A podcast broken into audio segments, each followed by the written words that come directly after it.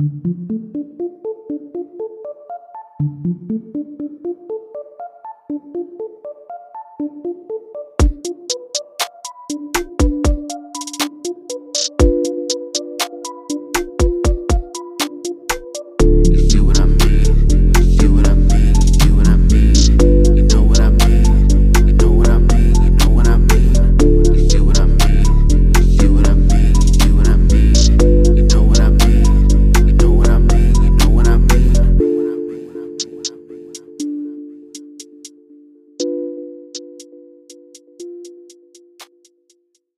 this episode, I sit down with the student who is studying neuropsychology in hopes of pursuing a career and finding alternative methods of medicine and research. She originates from Northern California, bringing a unique perspective on prevalent issues we face today. We discuss her life in Northern California, neuropsychology, life as a woman, cancel culture, and much more. I hope through this conversation you are able to take something of value.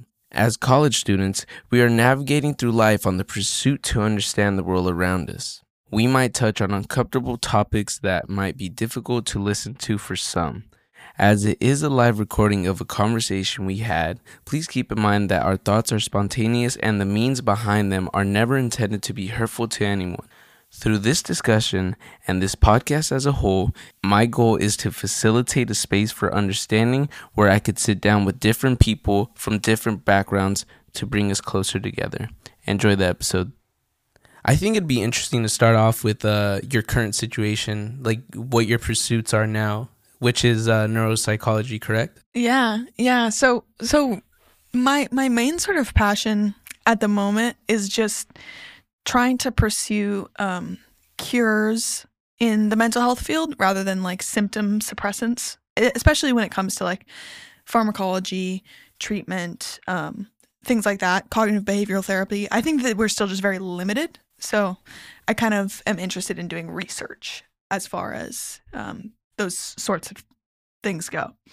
And when you say you're trying you're trying to find alternative ways, in what ways do you mean besides like um, prescription drugs? Because I I wouldn't say that like I'm a supporter in that, but you know, uh, I'm well I'm not. But um, basically, you're saying that there are other alternatives, correct? That Yeah, I mean, and we're working on it. I think just in in the field in general. The thing is, is there's nothing I would say that's particularly wrong with with prescription drugs, and for a lot of people, that is the the best option that's available right now. There's research into um, it's how do we how do we use the brain to manipulate behaviors? Specifically if you consider something like an example like PTSD you have an event that that is a trigger and you consequentially develop these neural pathways that activate certain areas of the brain. And if we can we can rewire you in a way people like to use that word rewire to the point where if you have a trigger that your amygdala which is your fear center doesn't activate but rather a more pensive factor will activate.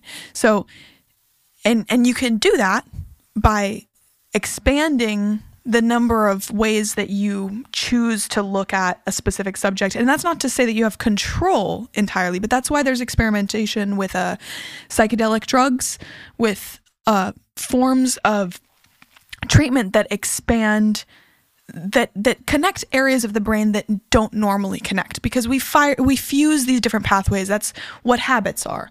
That's what routine is is that I wake up and my cortisol levels are high so I immediately reach for my phone. It's a comfort thing. But if I were to if I were to determine a different habit then I would fuse a different pathway. And that's the same idea with even more complicated things like PTSD you hear a loud noise, your brain it, it knows what to do, and it does it.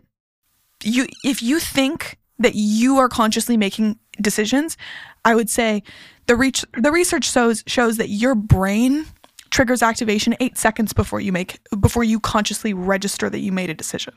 So we don't really know what exactly we are thinking and what our pursuits are. So in that same vein, I think it could be really helpful in terms of mental health to start with the brain, So that's what I'm interested in researching. And would that be forms of therapy or, like as you said, experimenting with uh, psychoactive drugs? Yeah, I think yes, it, it has to be a combination, in my opinion, because you can't neglect the emotional aspects of any condition. I can't boil down PTSD to just neural pathways. So the the best uh, research that we've that people in the field have found about psychedelics, for example, and obviously there's way more than that, but that's a fun example, um, is that um, the idea of combining those things with a therapeutic session. So you're not just saying, oh, you just just microdose shrooms for a while and let's see what happens. It's about somebody directing you to think about something potentially uncomfortable when you're in that scenario. And obviously microdosing that's a whole different can of worms as well and really interesting. But if we're talking about a really intense uh, psychedelic experience, you need somebody to guide you so that you don't get lost in in fantasy and and to even take you to those uncomfortable places because those are the places in which you need to expand you need to direct your thoughts in a different manner and have a different relationship with those triggers those thoughts etc and what inspired you to pursue this goal of yours? Um, in some ways, because I'm just a little fucked up. like, because people always joke that like people that go into psychology are all like fucked up themselves, and um, I think that's part of it. But also my father. My father is a is a psychologist. He's retired now, but he um, is a psychologist and he does Ayurvedic medicine, so so um, alternative uh, medicine, more influenced by the East, Chinese medicine, Indian medicine, and so he he has always taken interest in that, and I've always looked up to him, and so I used to say that when I was when I was like four years old, I was like, I want to be a psychologist like dad, and I want to go to UC Santa Cruz like dad. I didn't end up going to UC Santa Cruz, however uh, I am looking to be a psychologist, I think. So. Psychologist? yeah, that's what I said when I was four. Uh, psychologist. I, I, I, like. I was like, oh, I think she's like saying it as how she would say it when she was four. But I was yeah. like, huh. You're like, wait, is that what it is? Psychologist. Yeah. and so, what does your dad do with that? He's a psychologist. psychologist. He's a psychologist, and um, what kind of uh things does he do with that? Um, he does use I'll say he uses alternative practices. So yeah, and and he's he's really interested in just body mind connection and and energy and it's so funny it feels like such a it used to be such a hippie thing to say, oh, you have an energy and your body has an energy and your body has a natural state of flow or whatever. Now it's so much more accepted. But back in his time, people would look at it. I mean, he had a ponytail, but he didn't have very much hair. Like he was that guy, you know? and, and so people would look at somebody like him and think that it was more radical. But, and, and even when I was a little girl, like, his idea i could tell that he saw things a little differently than most people did. He's like the least neurotic person i know. He's he's like he's different. I mean just the way he he raised me and my sister was different. And i think that's why like i looked up to him so much was because he just he allowed me to look at the world from a position of comfort with the natural state of the world and not through fear. So I think I was able to like develop this relationship with psychology because of my relationship with my dad. And would you say that in the current state of things, people are kind of disconnected with the natural world?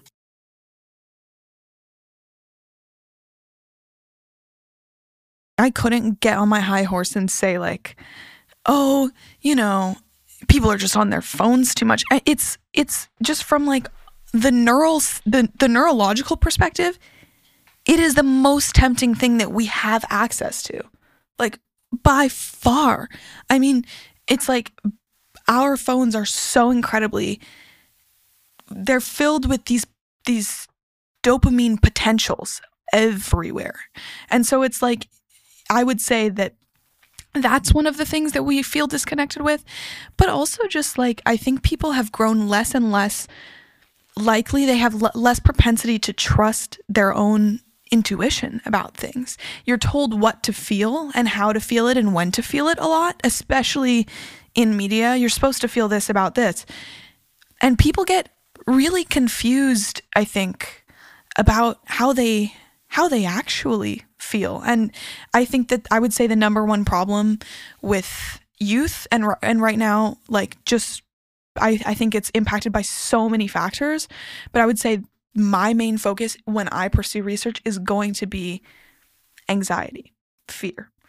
Um, and that's why I say, like, my dad raised me in a way with as little neuroticism as possible, with this acceptance and this openness towards things. But I think we're constantly being placed in a state of comparison instead of a state of observation. And I think that's one of the main things I would say the media pushes through that is really uncomfortable for me to witness because I just know how much it wreaks havoc on people and their lives and, and their contentment and their ability to accept things as they are rather than place judgment. Because judgment often comes from a place of comparison, in in my opinion. Is that's that's why we choose to make a judgment upon somebody. So you are from uh, Northern California, correct? Indeed, I am. How's that? I as I've been in Northern California, California like one time, uh, but growing up there, I'm assuming is completely different than just visiting for a few weeks. Yeah, I mean, th- there's some weird shit that that comes up when you're when you're from the Bay. I I grew up. I had a I had an interesting family life. So I I grew up the first I would say I guess 14 years of my life, I lived in Oakland, but for part of that time as well, I lived with my mother in in Marin. So I my my father lived in Oakland for 14 years and my mother lived in Marin I think since I was probably maybe 8.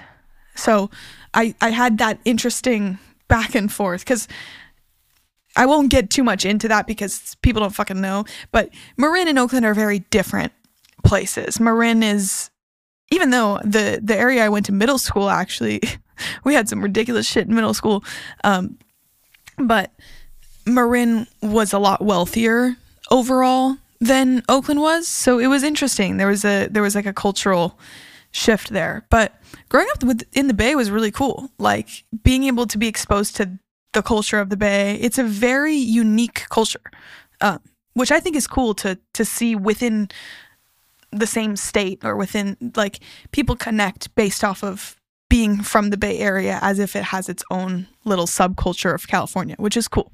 I like it.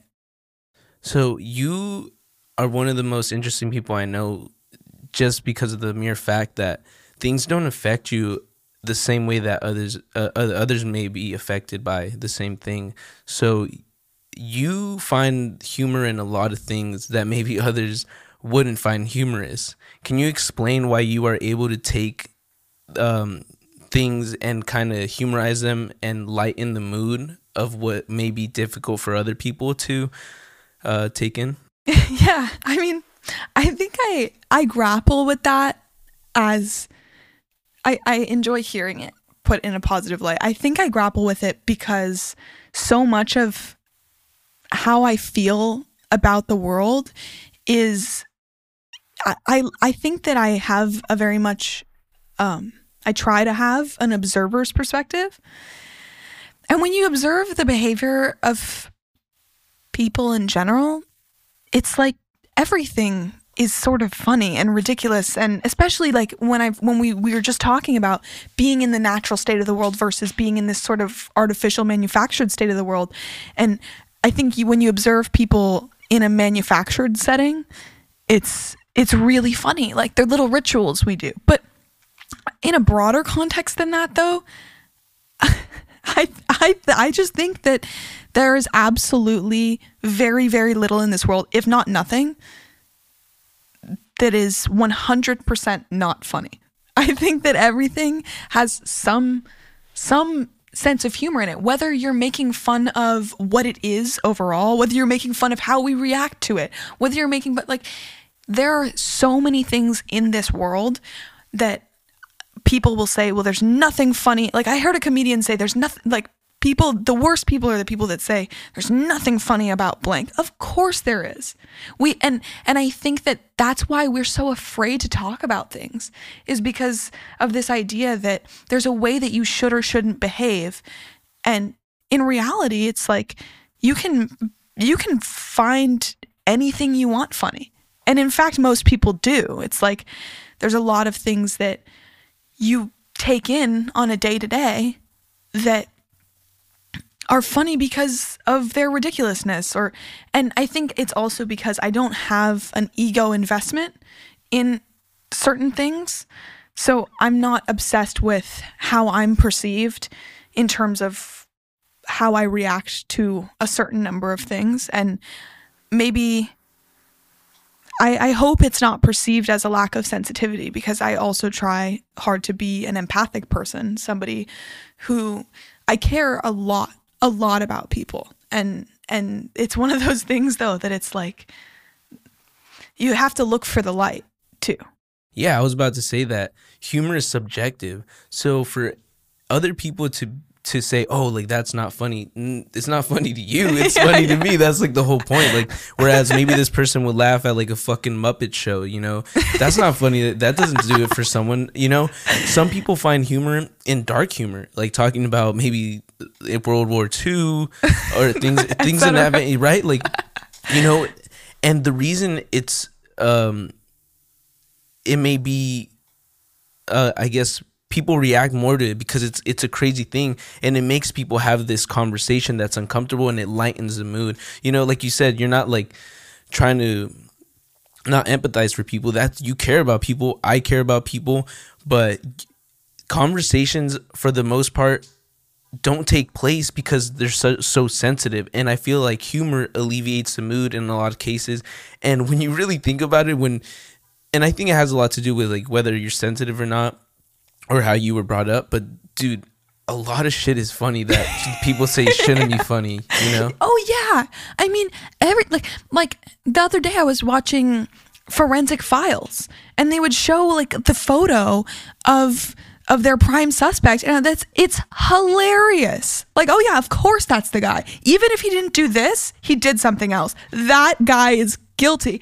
And it's like that doesn't mean that whatever happened in the show is not is not incredibly tragic you know and it's like that's the thing is that i don't think one negates the other like it does i just don't i just don't subscribe to that and i won't allow somebody to come in and tell me well you're minimizing blank blank blank because i know in my heart that i'm not and that i care about people you know i care about it's like in that case it is tragic. And obviously, there is a time and a place. There is 100% a time and a place. Like, and I was thinking about, so my, uh, my beloved Uncle Fred just passed away, and my cousin sent us some photos of Uncle Fred, and the photos had Snapchat filters. One of them said "Chow" on it and these were going to go up on a projector during his funeral which will be like this this weekend. They're going to go up on a projector. And i thought about that and i just burst out laughing. Chow, what that's going to be on the projector because because it's funny because of the ridiculousness of it. It's not funny because my uncle died. It's that's not why it's funny. I mean, that's that's a contributing factor to what makes the joke work. But dude, I didn't even think of that. Right? Oh my god! But it's not funny because of that, and I'm not making light of his death.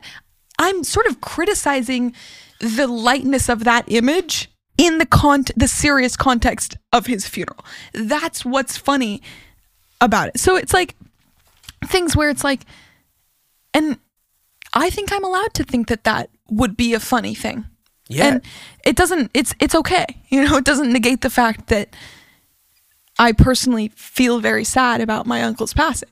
Yeah, and it's difficult because um you know, when you do upset someone for something that you think is funny, it's really hard to explain to that person because they don't understand. And that's the thing that you you have different perspectives and it's subjective that you think that this is funny. Like that's the whole point. And it's kind of messed up because it's almost like for the main part, like um, for the most part, society itself, like the mainstream society, is policing this, and it's kind of sad. Like you know, because people should be free to think whatever they think is funny.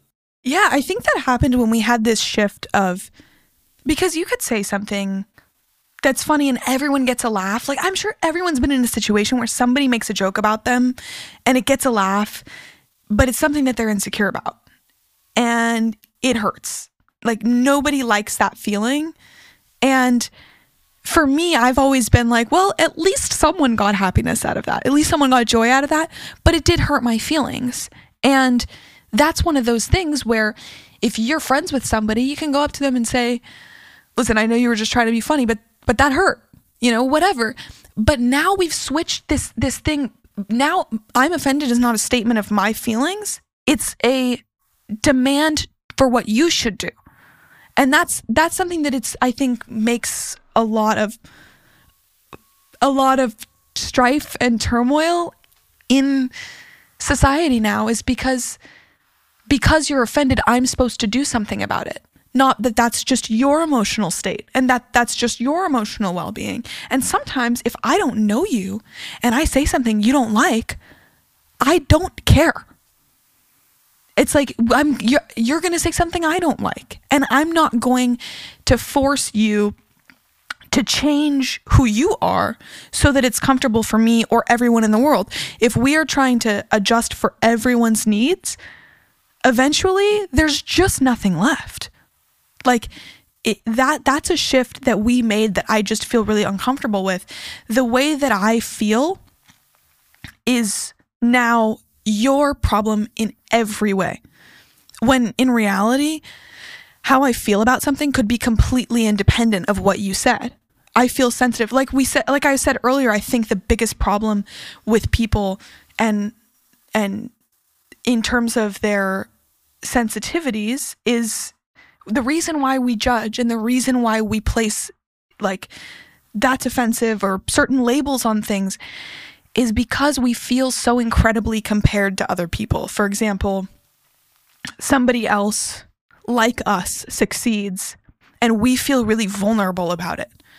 And so we cut people down. Oh, you know, well they they got money from their parents or whatever. It's like or they this or they that because we just feel so incredibly compared to everybody around us. And and that's why that's where that mentality that oh well you know i just don't have as much or all these things it's it's a way to make us feel more comfortable with who we are when in reality it's okay to be who you are it's okay for me to fail not because my my family situation was confusing it's okay for me to fail just because i failed and that's something that there's so much pressure then people have so much anxiety that you're constantly looking for somewhere else to project that onto. And I think humor takes a hit too, because it's like people are looking for somewhere to place their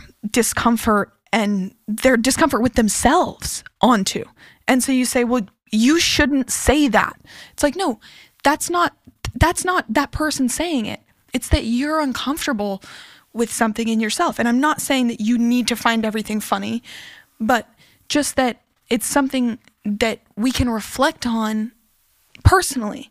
And, you know, like, in fact, I think it's more powerful if you just feel like, eh, that just wasn't a very good joke versus that's not funny because you shouldn't say stuff like that. You know, it's like, it's, it's, you can, you can take somebody's, whatever somebody says and put it into the box of, yeah, that joke kind of sucked. And you you're taking back the power for yourself instead of saying you shouldn't say that. It's like, yeah, you can feel however you want about the joke. Com- comedians say fucked up shit all the time. That's hilarious. hilarious shit, right? Yeah. Yeah, that's that's what yeah, that's what hilarity is. Hilarity is the idea of absurdity, insanity. that sort of thing is like hilarious. I think Louis C.K. talked about this is so funny that you almost went insane. Like that's that's what hilarious means. So it's like comedy requires discomfort and it requires some level of I think comedy is a, is a, this release from repression, and I think that's what laughter is too. And so that's why I say like that's why people say laughter is the best medicine. It's like this is a release from this repressive nature of yourself. I think personally, I would say. Yeah, and the reason I find this so pre- uh, prevalent, reg- um, refraining from humor, the reason I brought that up is because now I find it as a college student difficult to even have uh, discussions on certain topics where you should ha- be having the most discussions because they're so relevant to our society today. But it's so difficult because people feel very connected maybe to the issues and a little maybe sensitive for lack of better uh, terms. Um, and that discussion doesn't happen where it's really important for that discussion to happen. Um, and a good example, I would say, um, I don't know, just even questioning things. A lot of people now you're supposed to kind of obey certain things, and if you refrain from from that ideology and and you go against that, you're kind of seen as someone I don't know, like a um, you're fighting the system or you're you're, you're a dumbass basically. They're all like, oh, you're dumb, you're listening to blah blah blah, but not that's not necessarily it. You just you need more than than someone telling you um, to figure something out, right? Like where a discussion would take place and be like, oh, that's a good point. You're making good points. Like now I understand what you mean and meant by that. Does that make sense what I'm saying? Completely. I think it's one of those things where it's really hard to relate to somebody who has no interest in having a conversation with you. And I think in order to really understand where people are coming from is to be able to relate to them. But when every time you have a conversation, you are so afraid to say what you think or what you thought. And th- the idea that someone's mind can be changed is almost it almost doesn't exist anymore. The idea that you're set to being who you were at any given specific time. Like people bring up celebrity shit. Like people bring up, well, uh, when this person was 14, they, it's like, how malleable we are is probably, I would say, by a factor of 100 more malleable than people think we are, maybe even more than that. So, the idea that you're not supposed to have a discourse because you might say the wrong thing is ridiculous. And this is when I talk, like when I said something about ego and being really invested in something.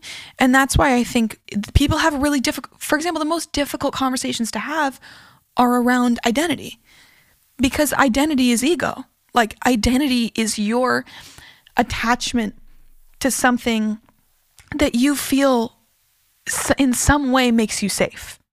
And in some way, let's say, my identity as blank provides validity to my existence if I say my identity as as a woman provides validity to my existence as someone who makes $23 an hour then if you threaten that if you if you say well you could do better and it's not because you're a woman i might feel like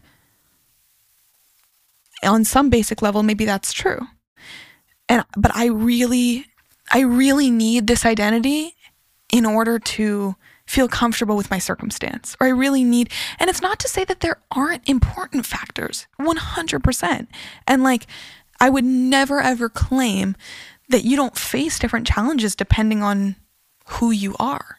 But I just think we're so much more complicated than that. We're so much more beyond that. And those sorts of generalizations and those things that people get really upset about, I think it's maybe because that sense of community or the feelings that you have about your identity, they make you feel safe. They make you feel better. And you don't, you really, really don't want to be questioned and and you and you don't want to have a conversation because if you have a conversation that might reveal something that you don't really want to know and about yourself about somebody else.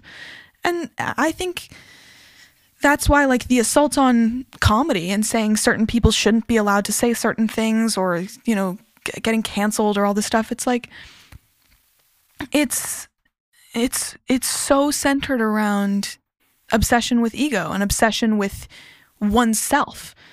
And that the idea that if i don't like something then no one should do it ever it's it's ridiculous. And and the moment that i see comedians being subject to this that's when i start to feel really nervous. Because these are often people that are sort of the truth tellers and you know the people that expose the ridic- ridiculousness of society and of how we behave. It's like again when you see people behaving in a manufactured manner it's like everything is sort of manufactured and we behave in a manufactured manner and you can tell that it's disingenuine and you have questions about that and people are not going to reveal the interworkings of this carefully crafted identity that they have. So I would just say that it's that's probably partly what makes it so complicated to have real conversations is because it is there is an attachment and there is a sensitivity because there needs to be for some interpersonal reason. Yeah, and but to ignore the fact that these hard conversations exist is kind of ridiculous, especially in an academic setting where you should feel comfortable to express these ideas, which I have found in some of my classes, you just feel like you can't say anything because um, you'll be viewed as someone that's against the narrative, which is not the case. It's just like maybe playing devil's advocate or just bringing something new to to to light, right? And that you're curious about the, the the curiosity. You're like, oh, but what about this? But instead of being received like, oh, like this is blah blah blah, it's like, oh, what the heck? I can't believe you said that. That's that's very challenging to someone that wants to pursue um, their education and learn more and and not out of hate. It's like yeah like i want to know but like tell me why. Like that's the whole thing. Like at, at this age and again in, in college you're questioning everything. You want to know why. Like you can't just be told this is this without reasoning. You have to go behind the the, the walls and be like oh shit like they did research on this. They had this discussion. Like that is what came uh, out of their discussion this answer and you're like oh now this makes sense. But if you don't you're not discussing anything nothing really makes sense because you're like oh this person's saying this this person's saying that. But they're not facilitating a discussion where they're um um coming up with answers or you know. Totally. Yeah, and it's like because it's not hard to talk about like the things that we're that are not hard to talk about are the things that we don't that we don't identify with, that we don't form ego attachments with. If I say, "What's your favorite brand of water bottle?" You're not going to say you're not going to say Arrowhead and then I say, "You fucking kidding me?" Really? You're going to say that while Dasani is like it's not that's ridiculous, right? that's right? a good point so and and we want to talk about these more these other sorts of topics in the same manner because it's the pursuit of truth right? That's how you find truth is you really have to take things from this i will say again the observer perspective of okay well what's the real truth about how this thing interacts with that thing? But the moment that somebody takes it to be I'm sure you've heard this said because I've heard it said in college several times. Well, it's not just a conversation, it's my identity, it's who I am. it's vulnerable It's vulnerable, 100%. But I think that's a huge problem is that why is something why why is something that you identify with and something that you experience so hard to talk about? Why is it that you can't open a discourse? And I think it's oftentimes because that identity is covering something else.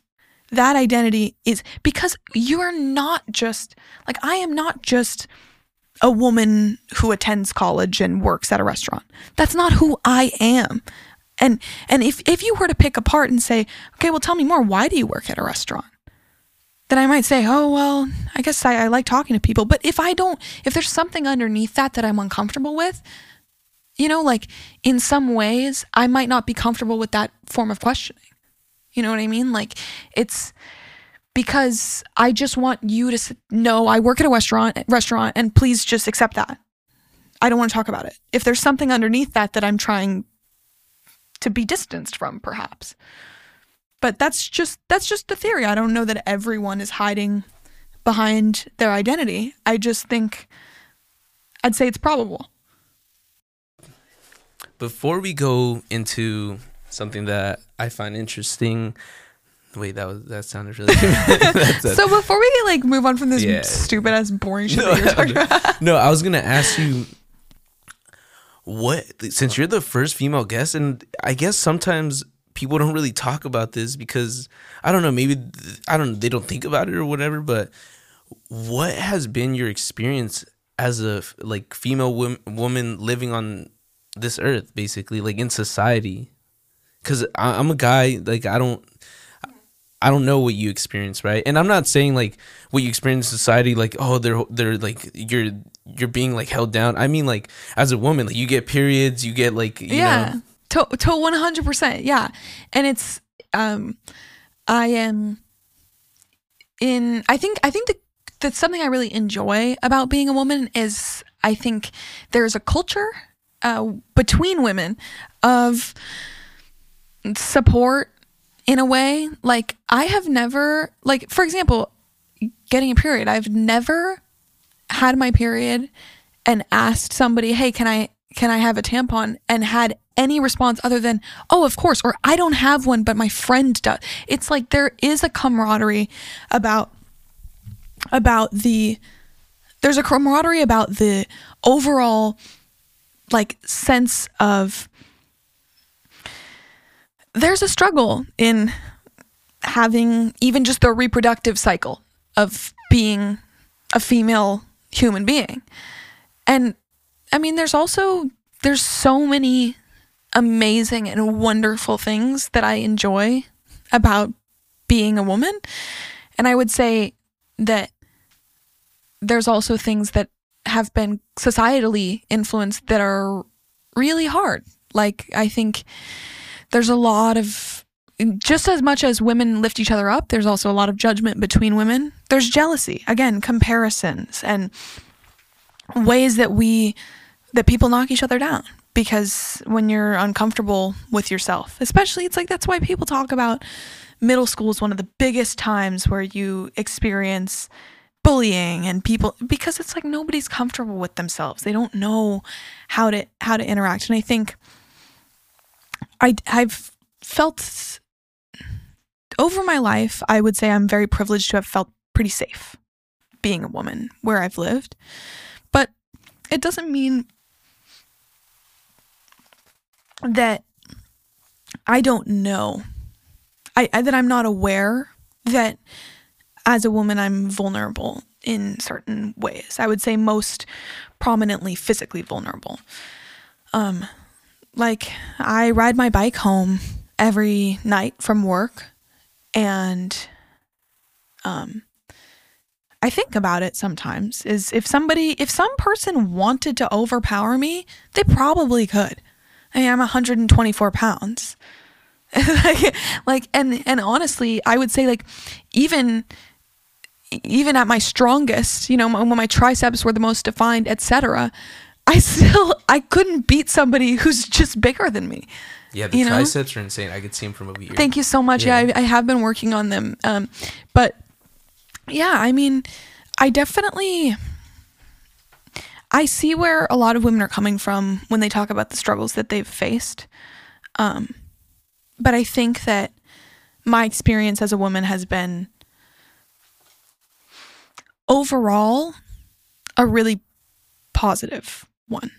Interesting. I, I was also curious on it because I know for women that are on birth control, how that affects them.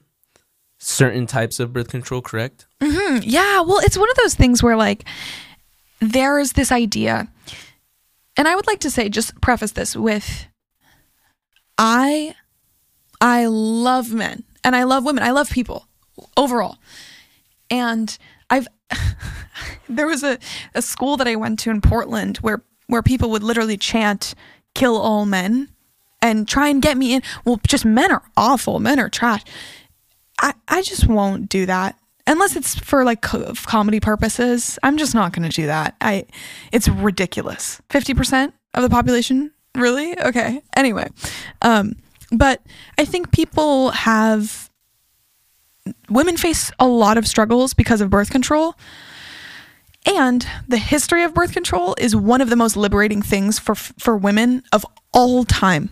Like of all time. The, the invention of the of the tampon was revolutionary. I mean, think imagine if in your life like in in older times you were unable to work, do anything for about a week or more of every month. I mean, that's what women experienced before there was there was real advancements in reproductive technology and in menstrual technology. Like I didn't even think about that about the innovation of a tampon. That is so insane. Yes. Yes, there's actually a man there was a man in India who was called the sanitary napkin king of India. And he would provide menstrual goods to women and it was revolutionary. Revolutionary. And in terms of the independence of women and the empowerment of women as a sex overall, those advancements have been absolutely incredible. But now it seems like birth control is something that a lot of times women associate with something, oh, I need to do this for men. And I think that that's a relationship that you can examine interpersonally, intrapersonally, and really decide is am I doing this for a man or am I doing this because I want to have sex and not be pregnant? And is me not wanting to be pregnant also consequentially benefiting a man? Sure. You know, but it's like people get these contemptuous relationships with things that really were honestly huge strides in technology. Now, plenty of birth control is terrible, but I see posts of people saying like, oh, I was so depressed and all this. We get depressed for you, for you men. It's like if if if that's if that's your relationship with it, that's okay. And I understand, but I think there's another way to look at it as well. And for people that don't know, what are the side effects of some birth controls? Because there's the pill, there's the one that you get in your arm, there's the copper IUD, uh, there's the like women condoms. Yeah, sure. So estrogen and, and progestin are the main hormones that you that you receive uh, when for, for most hormonal birth control, um, certain methods of birth control administer a localized amount of those hormones. So, for example, a NuvaRing, which is inserted into the vagina, uh, an IUD, which is inserted into the cervix. Um, the Nexplanon is a hormonal birth control that's inserted into the arm. Those all administer v- widely varying amounts of hormones. Some of them it's just progesterone, some of them it's just estrogen. It's there's a complex array. However, what we know about neuroscience and about the brain is that you have huge differences in neural activity depending on what your ho- hormonal levels are. They've been doing research at uh, UCSB about pregnant women and how their hormones will impact the activation in their brain. The things that you're able to focus on, your sexual drive, the way that your body changes throughout your throughout your the course of a menstrual cycle, which the menstrual cycle, when people talk about it, they generally are just talking about the week that you're bleeding, but the menstrual cycle is the whole you know 27 days or however there's ovulation there's the menstrual cycle it's it's all it's your whole life as as a woman of reproductive age. Um, and what birth control does is it throws a huge shift of hormones to a woman's cycle. For some women, it's really beneficial emotionally. For some women, it's super detrimental. It really depends on what your neural chemistry is, what birth control it is, and how you respond to certain hormones. Like for some women, birth control is the best thing that ever happened to them. And for some, they say, wow, I got off of birth control and I've never felt better in my life. So it's it's definitely something that is super personal. And it's something it's a personal decision that you have to consider. But it's no joke to to have huge fluctuations in your hormones like you would with any hormonal birth control. And as a woman, I would like to ask you about your opinion on the overturning Roe v. Wade. It's really complicated for me personally because I am someone who in the context of my my cultural upbringing, my social upbringing, I have always been around people who were um, for abortion. They were they and they call it women's reproductive rights. I think that is a biased term, um, but I think abortion has allowed for a lot of female independence. And I can't say I can't see where people are coming from on the other side of the issue. I think if you truly believe that people are being killed in the process of an abortion, I understand why you would feel strongly about preventing that.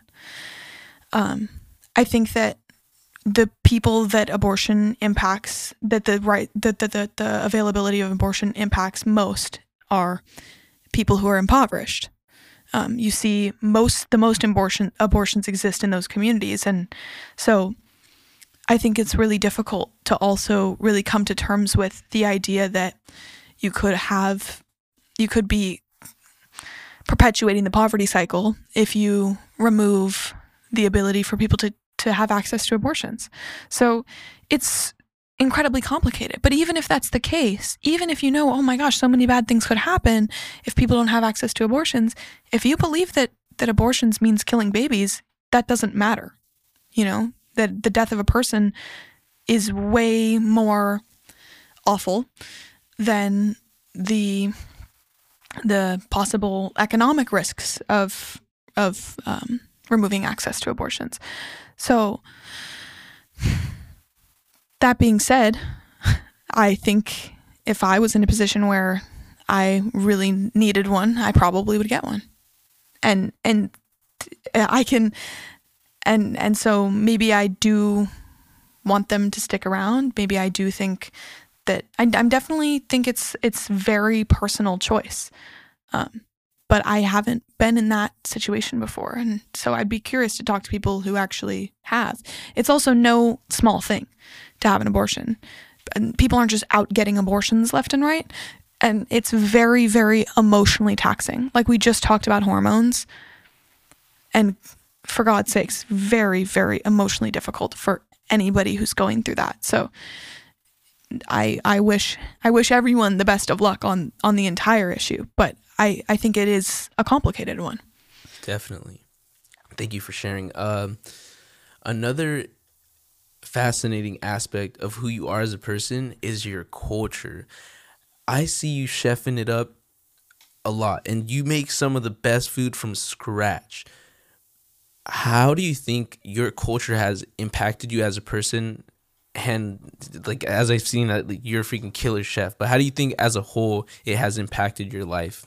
and you could say what your culture is. Yeah, yeah, sure, sure. So, um, I'm I'm not fully Italian, but I my the culture that I grew up in was very Italian American. My my father is Italian American, and um, I think I think people people get all like their fucking panties in a twist about Italian Americans versus real Italians, whatever. It's a subculture. Italian Americans is a subculture, just like Mexican Americans are a subculture in America versus Mexicans in Mexico. It's com- it's different. It's not like, wow, well, you know, I can't believe you guys do chips and salsa in the US. It's it's ridiculous. It's like it's a different culture. But so us us in in America is different than us in Italy. So I'm not doing like I'm not going to try and say like oh Italian pride, I'm the, the mother country, any of that. I was raised Italian American. I think a big part of that was I just going back to what we talked about about sensitivity is the way your Italian American family relates to you is by picking on you like as much as they can just you know just every little thing like you know they just fuck with you a little bit and i think that it helped me to realize that humor jokes and like love in that way is something love can be expressed in so many different ways. And I've related to people who come from cultures where their parents immigrated and just from other places where it's like, yeah, that's they they show you they love you by teasing you and picking on you. And you know, like fuck you doing. That type of thing. It's like that's how you know they're paying attention. You know, for me to tease you effectively, I have to be paying attention to you and care about what you're doing. You know, it's like otherwise it's not funny. Like, you know, it's got to be a little funny. So I think that's one of the things. And then my father would always cook for me Italian food. I mean, I probably have eaten pasta every day for the majority of my life, like every single day. And what I realize about cooking, for example, it's it's a passion of mine. That what I love about Italian cooking is it's very simple and it's about the ingredients. It's always about the ingredients. If you make a basil pesto from scratch, it's basil, garlic, parmesan, and olive oil. It, those are so simple, but it, it really there's a beauty and a freshness that shines. And you that I think to me like that's what I was taught from my family is that it's about bringing forward what food has to offer. You know, like as the chef, you're not just it's not about you. You know, it's it's like you can't have a, a self-centered approach to cooking. It has to be about the food, about the ingredients, about what you can make shine. You know, I think like like it's almost like being a little designer. You know, you're trying to you're just trying to bring certain things forward. So I think that's also another asset of sort of Italian American culture is simplicity. You know, they they always like you always hear fucking fucking like New York Italians. Oh, well, it is what it is, you know? Or well, that's just how the cookie crumbles. It's how it's how they just approach life in general. Is like yeah, life life happens, all right? And I'm walking here, you know, and, and you know, like a couple there's a lot of variety though there. And people like I I think also some negatives Italians love to hold a fucking grudge. Like 100%. My family's been in an argument. My extended family's been in an argument about God knows what for like fucking six, six, seven years. It's like, what the fuck are you guys even arguing about anymore? It's like big egos, super can be kind of vain. Spend a spend a while doing your hair in the mirror. I mean, obviously, my dad with the ponytail, he just slicked that shit back. But other than that, I I would say that those are some aspects. There's a lot of pride and there's a lot of guilt too, like Catholic guilt, guilt about everything. You know, fucking racism. You know there's there's every every culture has its baggage. So and i i've often connected with like mexican american friends about uh that sort of that sort of um feeling of like you know you're jokesters. You you you shoot the shit and you make fun of each other and it's love. Um, and also like the Catholic background, et cetera, et cetera. Yeah, because you're right on the point where if you have something or if if you're full of something and you're raised in America or in a different country, you do get a lot of shit. So then you start to take things, you know, it becomes funny. So that's really interesting. And the reason I um I thought the culture aspect for you was really interesting is because you're dating an Indian man from India, or he he you know what I mean. He's like actually from India, but he he speaks uh, English and all. How's that? How does that play into your culture and your relationship? Yeah. So um, within my relationship, he's he was he was born in America, lived here for five years, and then moved to to Mumbai. And it's funny because my my father, as I said earlier, like he's interested in Ayurvedic medicine. A lot of those practices came out of India. So my father has a relationship with India and they try and relate and it just like doesn't work because it's like people think I mean, I think this just occurs with any other culture that's not yours, so that you make huge generalizations of what what people are like in that culture. And like the city that that um he's the city that that my boyfriend's from is a huge city and one of the main markers that we talk about a lot is like that they have a huge gap between let's say the lower class and I mean I don't know if it exactly even exists in this way. I don't know that this is the right way to put it, but that the that the wealth disparity is incredible. And that's something that we take for granted a lot in America is that our wealth disparity is relatively small. And it's like, for example, you can be homeless in America and be fat. That doesn't exist in a lot of places. You know, it's like, so we've talked about how he lived in high rises in in Mumbai and the people there were people living in metal bungalows, you know, just down the street type of thing. And um but just it's been interesting because there are different cultures. Like I one time was like very surprised that he wanted to sit in the passenger seat of the car when I, there was a situation. It's like my my father could have sat in the passenger seat, and he wanted to sit in the passenger seat, and I was like, "Bro, what the fuck is wrong with you? The passenger seat is for like the elders, you know." And I realized that's that's cultural. He's like, "Oh well, my mom likes to sit in the back."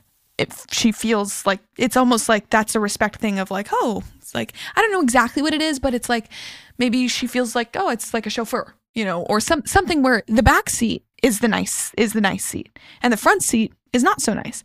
And it's so it's like that's a really small detail, but you realize because I, I thought about him weirdly for a second there. I was like, wow, does he just like think that he deserves the passenger seat?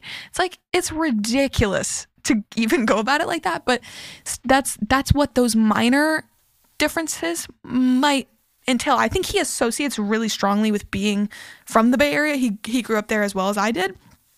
And so perhaps he makes an effort to to be more in touch with that side of his his culture and he also went to American school in uh, in India. So th- that definitely plays a role as well. Now, when it comes to dating an Indian guy, you would be surprised people give me looks left and right. We we get looks all the time. It's like like and and it's it's pretty it's pretty like frequent and intense and it's like i didn't think like I, I didn't go out one day and said i'm gonna get me a nice indian fella like i didn't do that we just liked each other right like how a relationship goes but it's funny that people sometimes that people perceive us as like oh that's that's a white chick with an indian guy um and I think it's kind of funny. Like it's it's one of those things where it's like I'm curious what people think about that. Because even if you don't want to, we have ideas about interracial relationships still. Like even if it's oh well that's great, that's still a judgment. You know, it's not like oh that's just whatever. You know, but it's like you have to sort of come to terms with that, especially because American Americans view Indians in a very specific way too. Like think about the fucking Simpsons, you know? Like a lot of Indians I know are not offended by Apu, but like it's certainly he certainly influences people's perception 100%. You know they took Apu out of the Simpsons? I think I told you that last time. Maybe you didn't register, but No, no, they did. Yeah, yeah, for sure. And and I I do remember that. And also, I mean, I understand why they took Apu out of the Simpsons after like 20 After plus tw- years. yeah, yeah, yeah. I don't agree with it. I don't think you should censor shit like that. Like, if you want, because I think people had an issue with, like, okay, this is also like a white actor doing an Indian voice. Get an Indian actor to do the voice. You know, it's like, because in a way, also, like, like it, it's one of those things I've noticed too is like, especially with Indian men, how often do you see Indian men portrayed in a way that they're sexual? Like in American media. It's like, it's never. Like think about if you think about Big Bang Theory. I mean, I think the most recent one was probably Kumail Nanjiani, who was in the uh, which movie was that that he was in? See, I didn't even fucking watch the buff guy, buff Indian. Oh guy, right? yeah, he used to, he was crazy. he's a comedian and he got super buffed. I don't know if he was on gear or something, but he got super buff. He was he's so hot. But but seriously, it's like and that affects people's perceptions all around. And like you know, my boyfriend's super fine, like so hot. And, you know, I think maybe that's why we get stares or whatever, but And you met him at your previous college, right, in Oregon? Yeah, when I went to school in Oregon, we actually met uh doing he had a music video for his like multimedia class and um I volunteered to be in it and I didn't know him at the time really. And we we hit it off because he was listening to Bay Area music actually at the music video. So there's there's a Bay Area culture uh, connection moment for you. Interesting. And if you feel comfortable, would you like to talk about your experience at that college without naming that college, or we can move on? No, I'm I'm totally fine. Yeah. Um I'm trying to find a way to say that place fucking sucks without saying that place sucks. It is a ri- academically rigorous institution and it is probably one of the most hyper left places I've ever been. Um and I don't put myself on a political spectrum. I I don't care. I, I think the things that I think and I believe the things that I believe and the categories don't really matter to me. But it was it was really like it's it's it was a place that I would like to study. Like there was a culture there that's unlike any other experience that I have ever been a part of. Like people people were treated like it, here's the thing. It was it's very small. It's a school that has maybe 1400 to 1600 people in it. So people know everyone's business and everyone is treated like everyone is under a microscope. And there was a it was a place that I wouldn't I I just wouldn't make certain jokes. I wouldn't say certain things even if I thought, yeah, this is pretty mild actually you always had to be concerned with what people thought your underlying motive and what they thought you're not even what you actually believe but what they think that you might possibly believe if you say something and you can actually be completely socially ostracized for that like you can be completely socially ostracized for that this was a community that took anything people would say out of context and would put it on social media. And it, it, was like, it's like this fake world people live in where how you feel is how everybody else has to feel. And like, I had, I had friends there that ended up being completely isolated for literally like everyday things. And it sounds ridiculous, but it's a place where it's like in, until you're there, you have no idea. Like it's it was surreal. It, it was a hyper incredible bubble. Somebody got canceled because they part of their I think their catalytic converter was stolen and they called the police and the police came to campus and they got canceled because they were like there are people on campus who might not be comfortable with the police. They got canceled for that because they didn't want their catalytic converter stolen. It's like, it's absurd, dude. What are your thoughts on cancel culture? I think it's some of the most immature. It's one of the most immature things that we have come up with as a society since like like calling women witches. You know, like I think it's one of the, that's a ridiculous comparison. but I I hate it. There it serves no purpose. It's punishment. It's punishment without ever fair trial. And it's ridiculous because it's that thought that people can't make mistakes and people are imperfect. Even the people making those judgments and canceling people, it's just ridiculous that people can't make mistakes. And that's what it is. Someone making a mistake. And if they repeat it, then I, I, I get why they would, you know, you, be ostracized or looked down on. But if you make one mistake, you know, and that you want to learn from, people get fucking canceled for that. Yeah, 100%.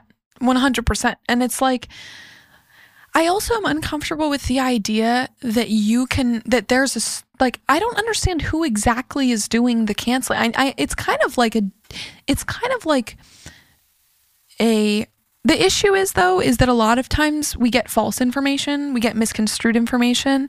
So people jump on a ba- bandwagon bandwagon. People jump on a bandwagon that they don't really even they're not really even concerned about. That they don't really like I legitimately think there are people that jump on those bandwagons that like they don't they don't even they don't really even care, but they want to be a part of something. And it's like a crusade against per- a person is like you're being a part of something, even if it means destroying someone else's life. Like, really, in reality. And it's like, who are who is anyone to make a judgment on somebody that they don't know? You know, like legitimately. I mean, and in there's certain cases in which we as a society deem it acceptable to cancel people. If you murder somebody in cold blood, we kind of cancel you. We send you to prison. We cancel you're canceled, right? But that's what we've all agreed upon in a legal setting. In terms of the way that that we're canceling quote canceling people now, there's no there's no due process. There's no trial. They don't have a chance to explain themselves. They also don't they also don't have a chance to say, "Hey, I actually just don't care." Like I don't care if you don't like what I did. And sometimes it's for ridiculous shit like that example you gave of someone mm-hmm. calling the police and people not feeling comfortable with the police and like how dare you. That's a fucking ridiculous example, you know? Yeah, it's like you need somebody to blame for your emotions. And and what I would say like studying neuroscience is um probably you should go outside and and get some fresh air. Think about you. Think about yourself and who you'd like to be instead of being so focused about somebody else's actions. I mean, it's like legitimately because we have it's already built canceling has been built into our social systems forever. If you are irregular or abnormal, you kind of make people feel uncomfortable. It's like you will ne- I will you will never I will openly admit that if I encounter somebody on the street who's speaking to themselves, who's seems unstable, I'm immediately incredibly uncomfortable around them. Because we have this social script that we all follow of how do you behave. And when people don't follow that, we get this little peek into what chaos would look like. Because we all have this agreement about how we behave, you know, general social agreement. And so when somebody strays away from that, we feel uncomfortable, even if it's not something that they can control. We, we feel, people feel uncomfortable around folks with autism, even though you're not, even though it's not right, you know, oh, I shouldn't feel uncomfortable around them. Those people get socially canceled. We have this built into our social system. Those people end up being ostracized socially because of how others feel about them. And that's completely out of their control. There's no need for us to manufacture another system of ostracizing people. If somebody does something you don't like, don't be friends with them. We don't need to project that onto the big screen and convince everyone else not to be friends with them that they don't even know them. That's we have systems in place already socially for that. I don't think we need to create it artificially. Yeah. So your decision to leave that college was it based upon you feeling like you didn't belong there? Yeah. Yeah, it was supposed to be the most tolerant place in the world. It was supposed to be a place where everyone was accepted and yet I felt like I felt I felt so incredibly anxious there. And as somebody who like the pandemic for me brought on a lot of anxiety, a lot of social anxiety. I really didn't feel comfortable in living in a population that had so much emphasis on negativity.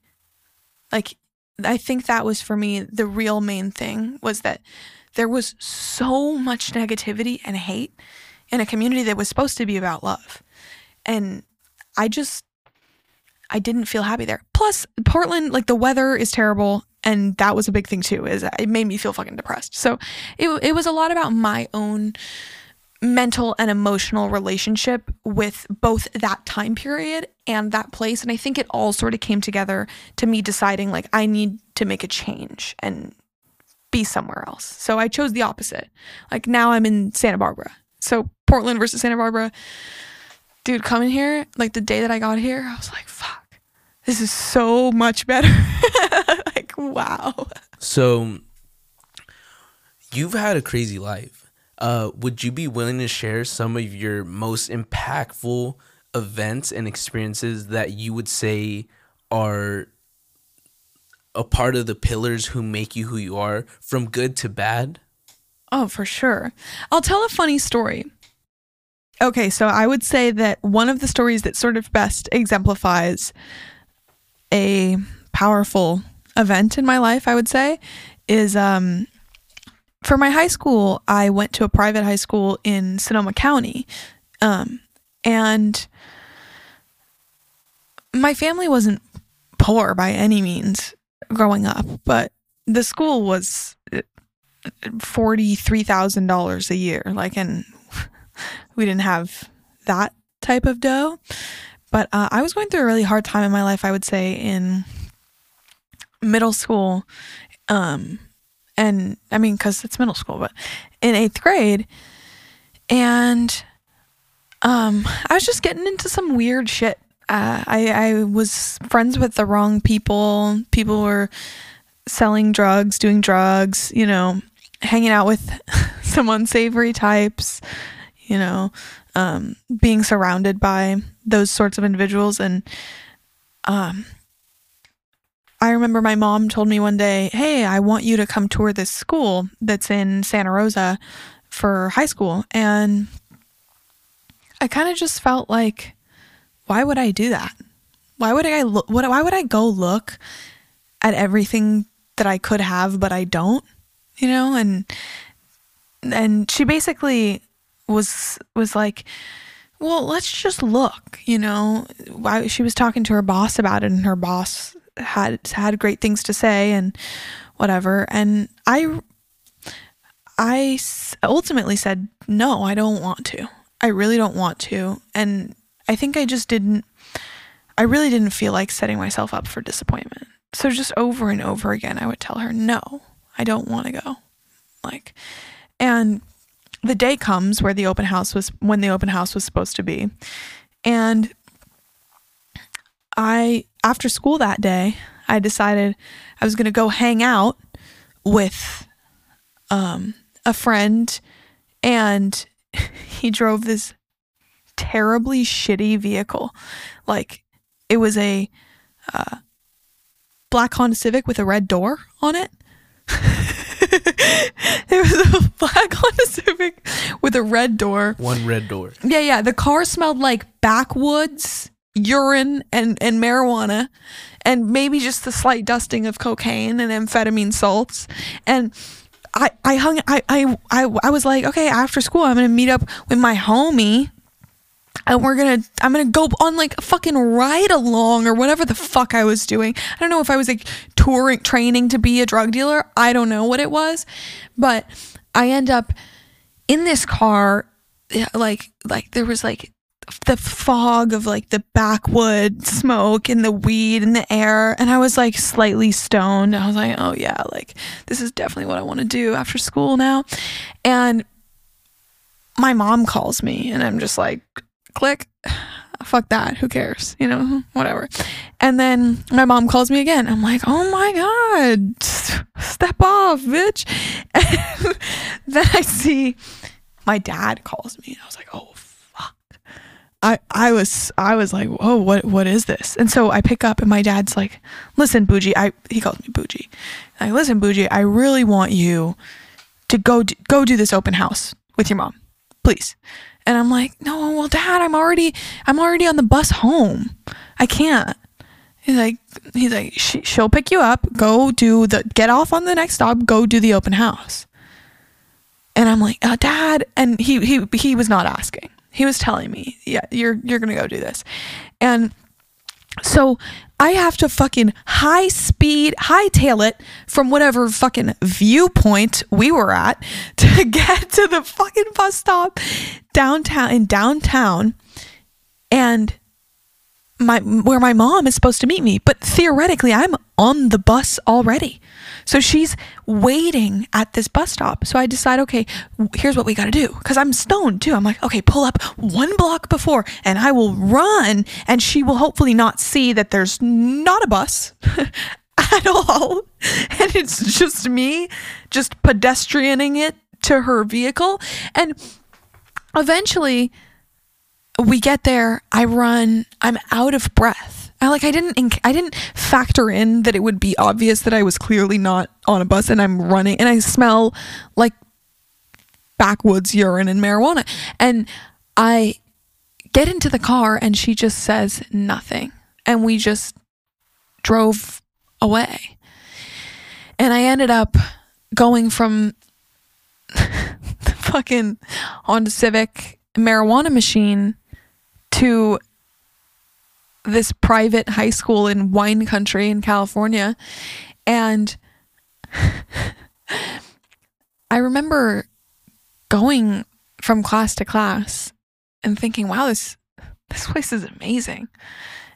And also being a little resentful of like the privileged ass kids that get to go there. You know, like how lucky are they? This is a high school campus. This is amazing. There was this teacher there that was so hot. Later on, my best friend, I would find out it the teacher is her dad. Um, but I, I that's a, that's a story for another time.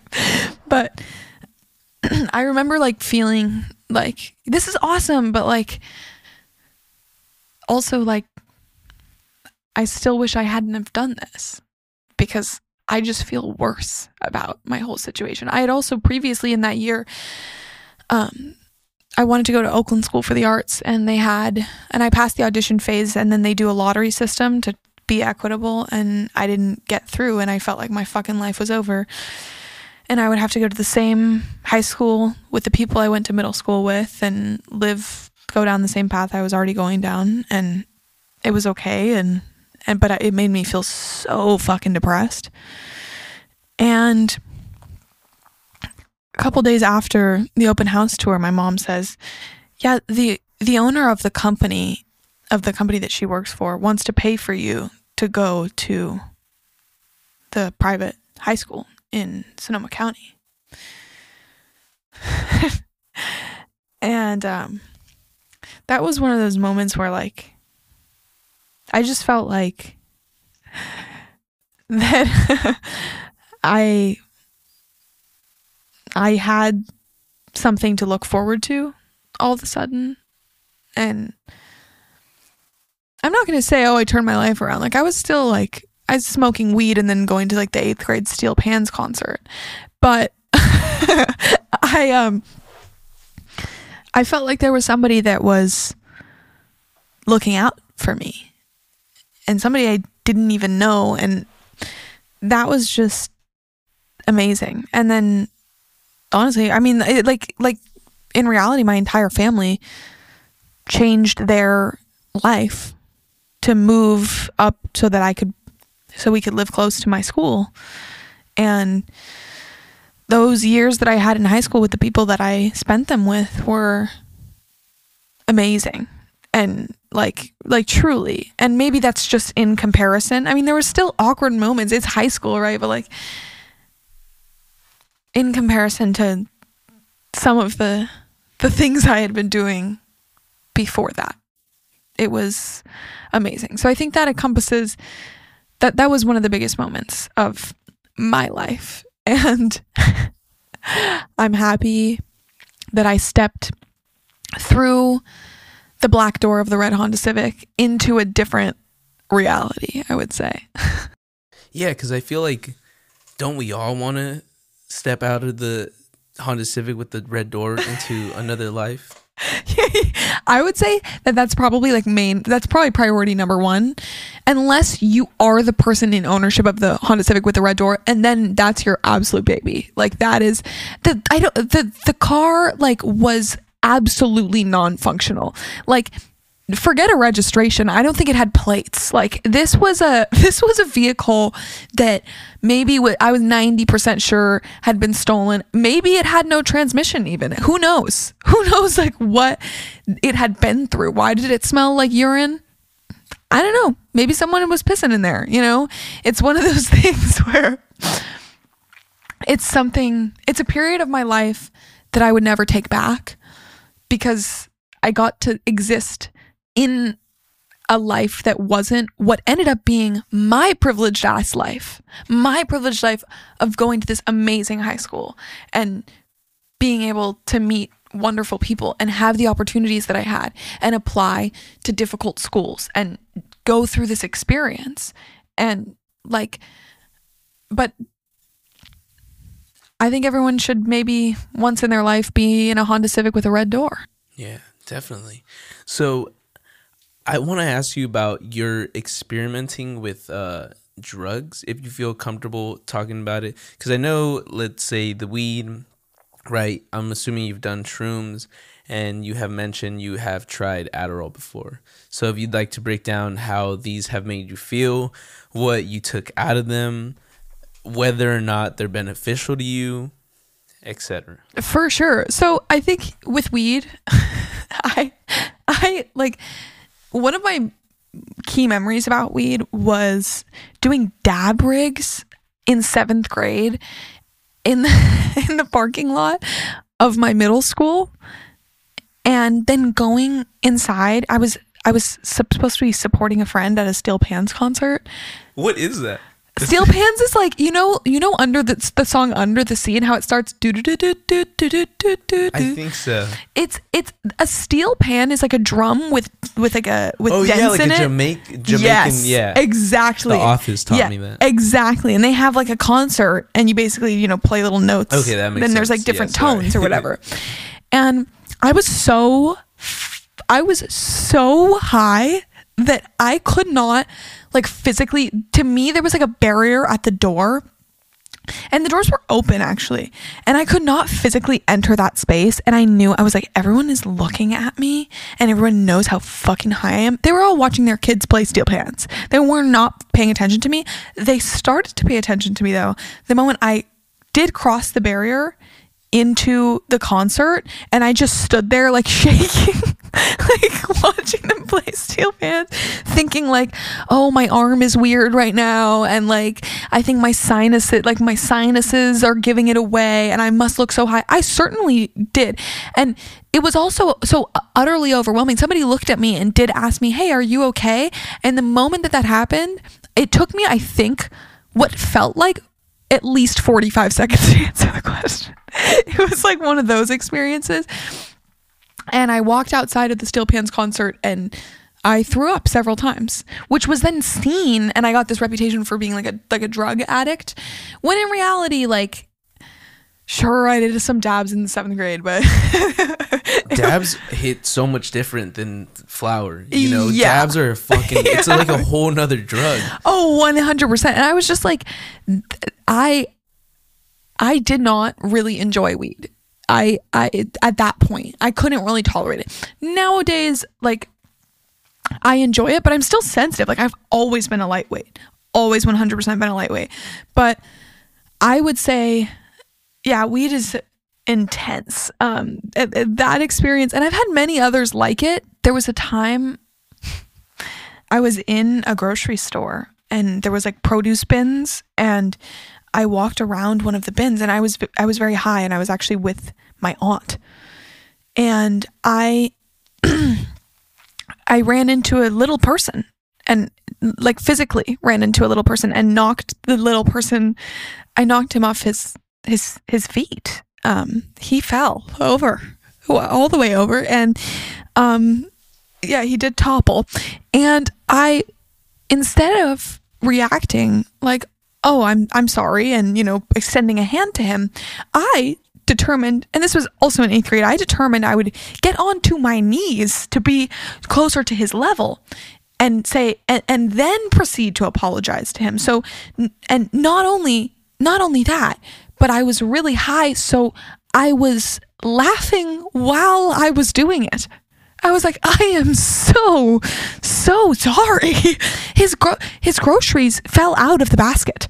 Like this was like, this was like, and my aunt was had seen it and entered another aisle because she couldn't hold it together because of the way I handled the situation, and that gave me so much anxiety of like, I cannot believe. I mean, I couldn't believe that that happened, and I also couldn't believe that I would have had that encounter and that I could not actually sober up for a second to say like how do I handle this in a way that's not incredibly like offensive? But no no no. I laughed and said thank you while being on my knees. Like I could have just helped him get his groceries. I mean I don't know. What do you what do you do in that situation? I could have just helped him get his groceries and then just said I yeah I, I apologize and walked away in fact, like I wasn't that much taller than him, so I'm getting on my knees and it wasn't it was ridiculous. It was ridiculous. So, I don't think I handle weed all that well. I think I think I handle it better than I do and then I you never know when you're going to run into a little person inside of the grocery store, physically run into them. So, you know, I tested my limits in terms of marijuana. But yeah, I've experimented with with other drugs. I would say um psilocybin is probably my favorite. Um magic mushrooms, shrooms, whatever, whatever you want to call them. Um just because it's been I took it I took the approach to having an introspective experience with drugs rather than like a, an escapism experience and I think psilocybin helped facilitate that for me um and yeah, I mean I've done I've done plenty of other things. Probably all the hallucinogens. I mean, not all of them. There's still a couple left. Um, and I currently take Adderall to manage my attention deficit hyperactivity disorder. So, you know, le- legally legally um, allowed to take Adderall. It makes me feel weird and my throat feel weird. Um, but overall, it helps me be a better uh, student, I would say. Maybe not always though. Yeah, it's complicated. Like again, as I've as I've said, it's like those the drugs really do help you to modulate your symptoms a little bit, but there are things that I don't like about it. Just like with anything, there's always you always have a side effect. Yeah, I was about to ask, what are the side effects to taking Adderall on a consistent basis? For me, it's that I you you get the, the ability to focus and to tune in and the thoughts that are kind of like the thoughts that are constantly swimming around and you know bothering me in any given moment they they quiet themselves a lot which is really helpful but then the thing is is that sometimes you also can't the Adderall doesn't tell you what are the right things to focus on. So sometimes you you you set out for the day hoping, yeah, I'm going to get this done and that done and the other thing and the the Adderall decide you you you your your Adderall your relationship with your Adderall and the world decides no it's time to to uh, deep clean the baseboards in my apartment. You know like it's it's sort of selective. So I would say that that that could be a downside because you could hyper focus on something completely different than what you thought you were focused on. Another thing I would say is that I don't know that I want to constantly succumb to like the demands for constant productivity that we have in our culture. But in terms of like the overall side effects, you also can have like loss of appetite, which I often have. A lot of people will lose weight on Adderall, um, which is why also a lot of people abuse Adderall too. Weight loss. You have it helps you build dopamine because one of the main issues for people with attention deficit disorder, you say like, why don't it would just feel so good to get it done? It doesn't feel good for me to get things done.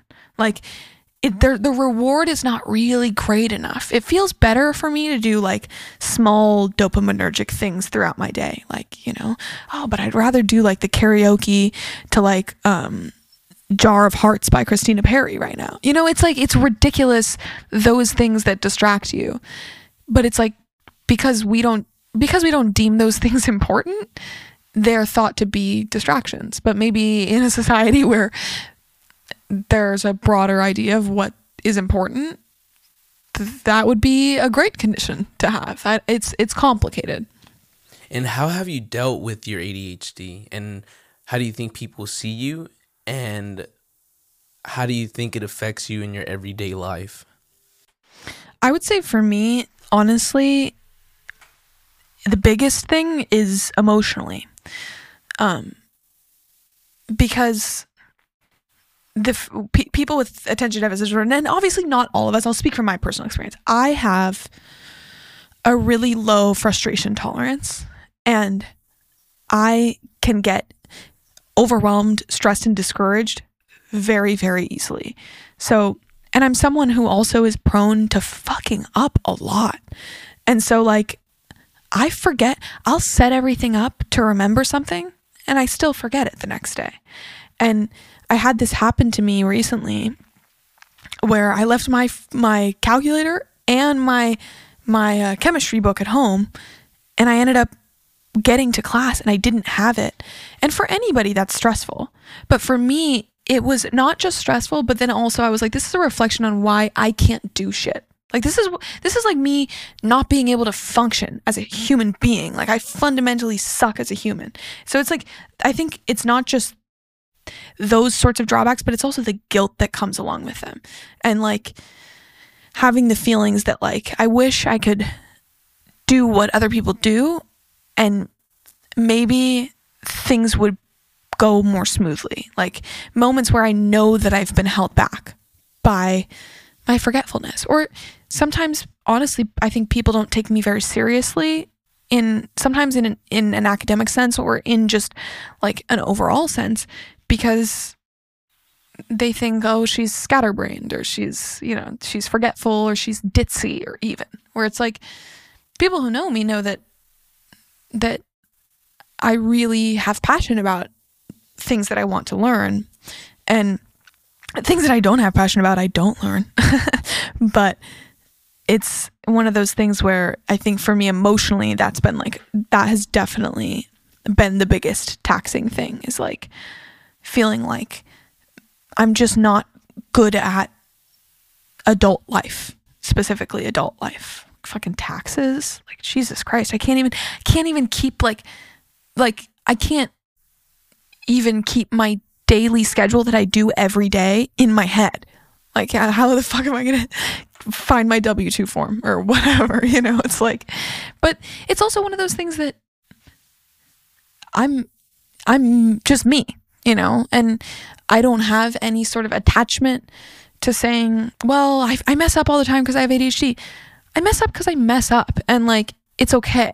And I'm still where I am, reg- like barring all of that. So I'm I'm proud of I'm proud of that and I'm proud of what I'm able to accomplish. And sometimes I wonder, hey, what what do you think I'd be able to do if I didn't if I didn't deal with this? But for the most part it's like it's just who I am, you know? I've gotten pretty used to it. Yeah. And you say you're passionate in what you do in regards to your studies. Um, and earlier you were mentioning neuropsychology. What are some of the most interesting aspects of neuropsychology and neuroscience that you have been able to um, learn in your college experience? I would say maybe the ones that are most interesting to me are the ones we know uh, very little about. Like, for example, if you've ever heard about um, the, the the neuroscience behind consciousness, what does it mean to be conscious? What information do we perceive? How do we sort information? Because we we we do not when people say like oh i sort of select to hear things or not hear things you we are not really in control of that. And that's the it goes back to what i said about there's this study where they had they had participants press a button whenever they wanted to right? Like and they also had a way to track when the participant made the decision that they were going to press the button. Because usually it was about like they they decide to press the button and then they press the button right? So and and there's a very small window in between when they decide and when they press. They're just supposed to press it right when they think of it. Okay press. And it completely random. They they can press it whenever they want. The science and the the results showed that the brain had already activated the regions in decision making eight seconds before the person thought they had decided something.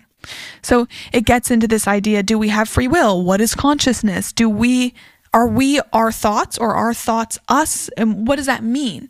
Like, do you make a decision? Who are you? Like what what does it mean to be you? And it sounds philosophical and it is, but it's also scientific. And I think f- that's one of the most fascinating aspects of neuroscience. And we're still so far away from understanding what consciousness actually is. What is perceiving information? Like, why is it that when I'm talking to you, and someone else is having a conversation over there, I could have no idea what they're talking about and I can I cannot make out the words that they're saying. But if they say my name, I I can I catch that. It's like why is it that something very familiar in that way is activated for me. And then maybe I'm tuning into that conversation and I'm you're still talking, but I'm I'm not listening to you. I'm not actually per- we can't perceive two things at once. We can perceive the tone, volume and volume of a conversation that we're not partaking in, but it's very difficult for us to perceive the context or the or the information. So it's just interesting like how do we exist in the world uh, through that? And I would say well, that's one of the things. And then the other one is what we mentioned earlier about what we were talking about earlier about rewire when people's like people like to say uh, rewiring the brain and making connections um, between and and trying to forge connections where it's beneficial like for somebody with PTSD. So what do you think challenges you moving forward in this career because what you're doing you want to is it you want to do the research behind finding alternatives or do you want to be someone that facilitates this new form of alternative?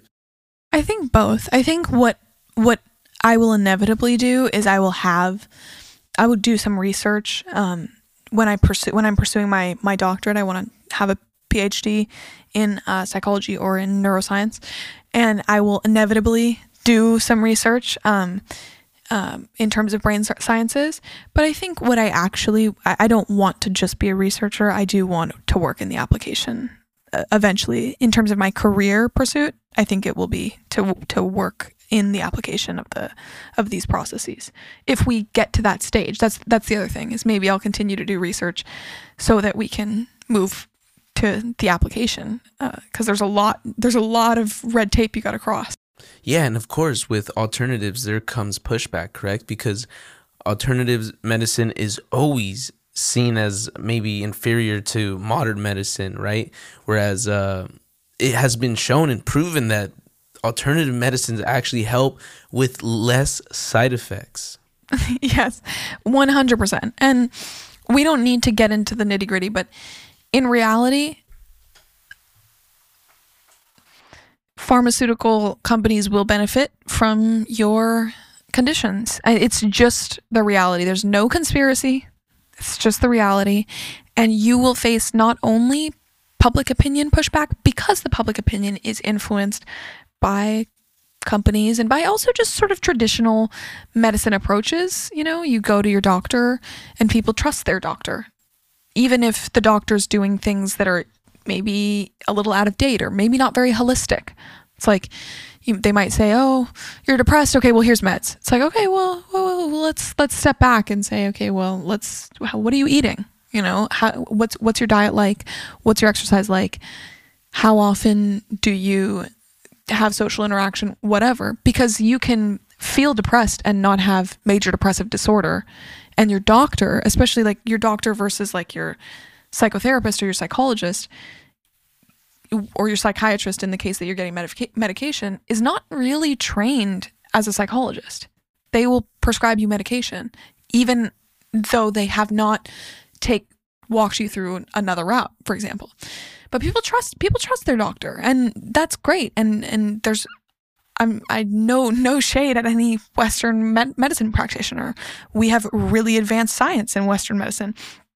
Um but this is science too.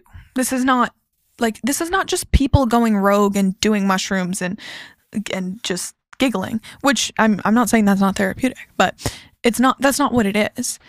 And but that's the category that you that people will put something in.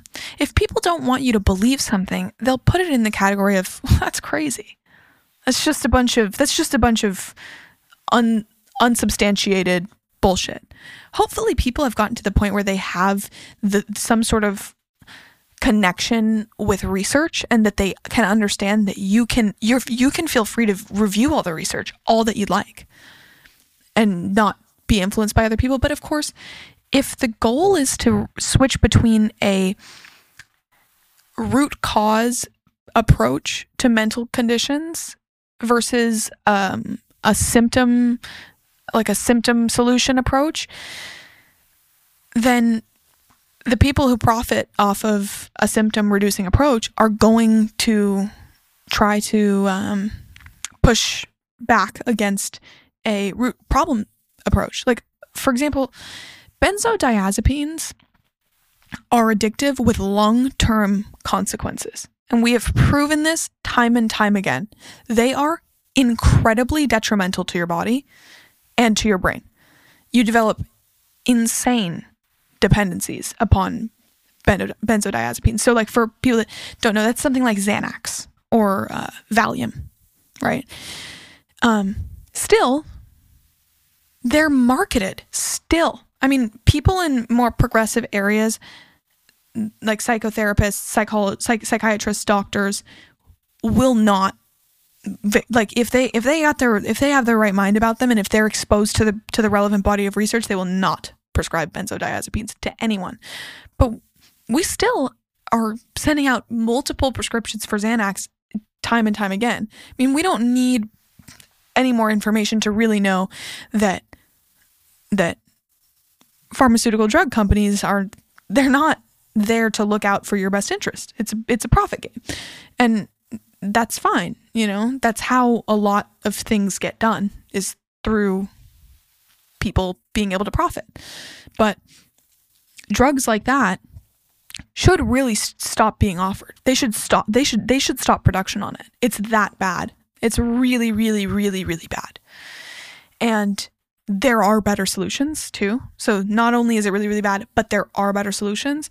So it's it's something where there's going to be pushback because even though we've we've we've found relevant medical research and huge amounts of it that this is really detrimental and still it's still being prescribed out there. So if you have somebody co- that comes in with something that's with some some info about psilocybin or MDMA and its effect on PTSD, of course they're going to sort of ridicule it and say, "Well, what's this?" You know, some hippy dippy bullshit about magic mushrooms could treat your depression. It's like, yeah, that's not what it is. It's that's that's not it, it is a legitimate body of research right now that still needs work, but I definitely think that there's going to be a lot of pushback from companies and then companies influence the public and public opinion but i think people have become a lot more open as time has has gone on to those types of approaches especially young people yeah because if you think about it it has been so normalized in our society as the commercials the rate of the commercials that are played regarding um, prescription drugs, I could probably name you more prescription drugs than I can name presidents of the United States. Like there's Zoloft, there's freaking yeah. Paxlovid, there's uh, Skyrizi. Like how do I know these names? I have no issues with whatever um, is in my body, but yet I fucking know the right. names of these fucking drugs, dude. and that that's just those prescription ones. There's like Xanax and all these other ones that as well. Like it's crazy the amount that we know about this and how um, the access we have, the exposure we have to them, and that's totally normal. For that reason, you were saying there's an incentive because it's all about money. Right. No, totally. I mean, and uh, people from other countries make fun of us for that all the time. Like, what the fuck? They advertise prescription medication and they advertise it to your doctor too. You like like you like a pharmaceutical rep is a really high paying position. And being a doctor is a really high paying pers- like position for more reasons than just being a doctor it you you there's influence from outside. It's like how we lobby our our uh, political candidates. We lobby our doctors too. You know, it's like you you can as a doctor make commission off of prescribing a certain product. And I I am not surprised people have distrust in the medical system despite how amazing the technologies that we do have are. I I'm not surprised that this distrust has been fostered. It makes total and utter sense to me. But yeah, overall, I hope to that by the time I finish my education, this is something that we can put into practice on everyday people, not as a part of clinical research. I hope that's that's my hope, and and I also hope that we can do it in a way that's really really safe because I, I'm I'm not just a believer that anything that's not the main stream or the norm is a better alternative. We have to you have to do the relevant testing. That's why I like science. So you, you gotta gotta back it with science. And as someone that questions a lot of things, what would you say is one of the biggest things that you're just like not sure of today? Mm. I always joke like when people ask me this, I'm always like, "Oh, moon landing," but I I joke about You it. think? I do not think that we faked the moon landing, but I do think we faked that video. I think that video is baloney. What the fuck? The flag waving in the back in with Was it- zero haven't seen that video. gravity. In zero. Is it gravity. really? Yeah. Really? It's waving in the okay, it's like there's no gravity and there's no like wind what? How is it waving? So I wasn't totally buying that. However, I'm not like a full on Flat earther. uh, yeah, you know, I was actually just talking about my Indian boyfriend, talking to my Indian boyfriend about He's this. Indian? He's Indian. From India. From India. Um, I was just talking to him about this, and I was like, I don't hate flat earthers. People like hate them. Like, and he was like, yeah, like I hate them. They piss me off. I can't believe there's people that's fucking stupid out there. And I was like, listen, I just think that's funny. You know, like that's such a hilarious thing to be passionate about. I know it. It's funny because it doesn't take anything away from you. It's just like kind of an entertainment thing. Even though they might take it seriously to you, it's like, dude, that's so crazy. Whether you whether it's like super intense to you or not, like I mean, I mean in the way that like, oh that oh you think that that's insane. Yeah, and his his statement was like, "Well, these people like vote." and I thought that was funny. Well, no, like that was his follow up to basically what I I, I said what you said. I'm like, who cares? You know? Exactly. He's like, "Well, people like that are out there." I'm like, "People like a lot of things are out there." And that's the funny thing. Is it's like I would want to I would want to talk to I would want to talk to that person and be like, "Yo, like so so tell me." And I probably follow along. I play along. Yeah, yeah, yeah, for sure. Oh my gosh, yeah. So it just ends? Yeah, for sure. You know, like I would play along with that. But it's also like I also think it's funny to have so much conviction in science as somebody who's interested in science and passionate about science. To have so much conviction in science is also ridiculous. We don't know. Like, we do not, the reality of the situation is I can tell you this is what happens when this neuron fires and blah, blah, blah, blah, blah. Our technology right now is not specific enough for me to be sure about that. That's the theory. I mean, that's why they call every, that's why there's the theory of gravity. It's like, yeah, we're pretty solid on this. you know but like like there's something that pulls us to the earth and holds us here so we're not floating off into nothingness but like i think it's reasonable to even question things that seem so blatantly obvious because it's like as we've spoken about in the past. It wasn't that long ago that the best scientists in the world thought the earth was flat. You know it's like And even nowadays, I don't know if you've heard of um, what is it, Ancient Apocalypse by um, Graham Hancock. Is that his name?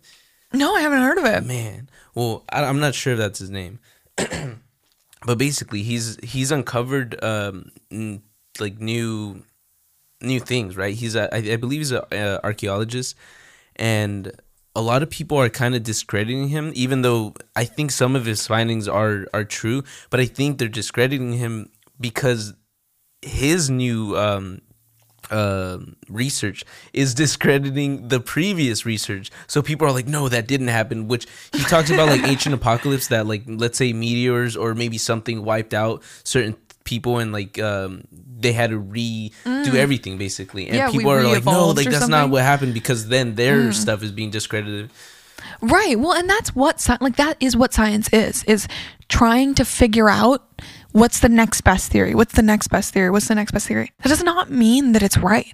That's why like bro, if I ever have to hear Neil deGrasse Tyson talk ever again, I'll fucking blow my brains out. like this guy, it's just like one of those things that it's like that I find a really, really, really passionate and angry atheist just as annoying as a really, really, really, really passionate religious person. It's like your conv- your total and complete conviction is almost as baseless as their total and complete belief. You you have this conviction of nothing. It's like, dude, that's okay, you know. But it's like to me, the like I'm not a conspiracy theorist per, like I wouldn't classify myself like that because honestly, that's also how people discredit somebody who has questions and is like, "Hey, what if it's this way instead?" Now, granted, I do think some of them are kind of ridiculous, but not because I think those people are ridiculous.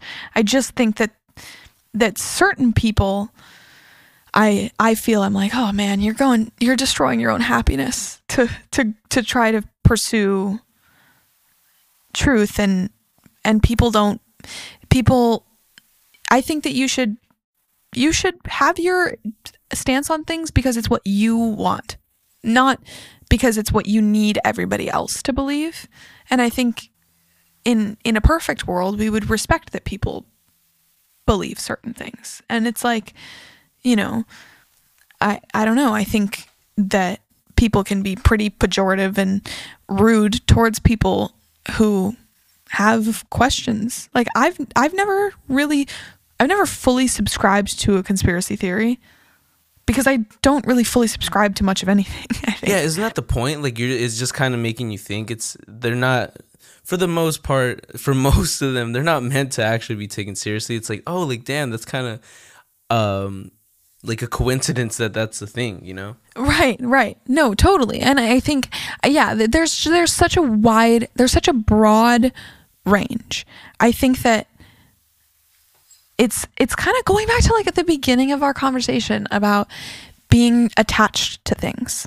Is it's like you can get attached to well these are the facts. And that becomes your identity. Mm-hmm. Right. And even it's like you see these videos of like Ben Shapiro destroys woke liberal. It's like, oh my God. It's like, it's so painful to watch for everyone in the video. It's like, because it's so important to you to prove this person wrong and it's so important to this person for them to be right. And it's like,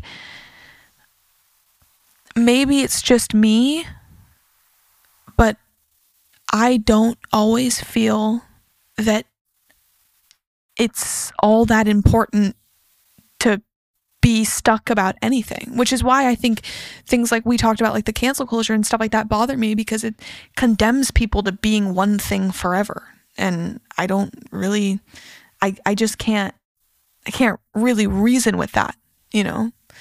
Like science says that's not true, you know? And experience says that's not true. Both of both of the guests that you've had on this podcast confirm that that's not true. You're not just one thing forever. It's like it's ridiculous. It's a ridiculous concept. So I think that's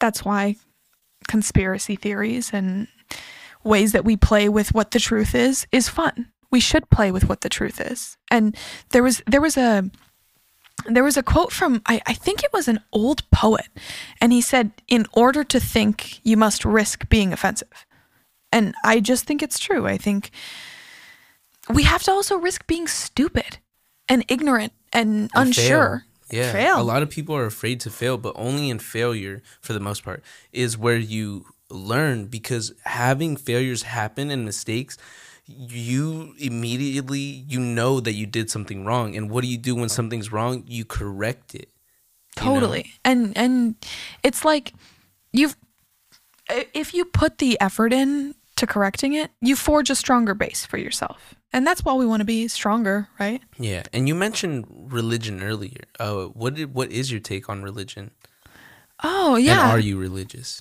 i would say i'm i would say you you might be able to guess that, but I'm agnostic, which just I guess means I don't know. Um, however, I was I was raised.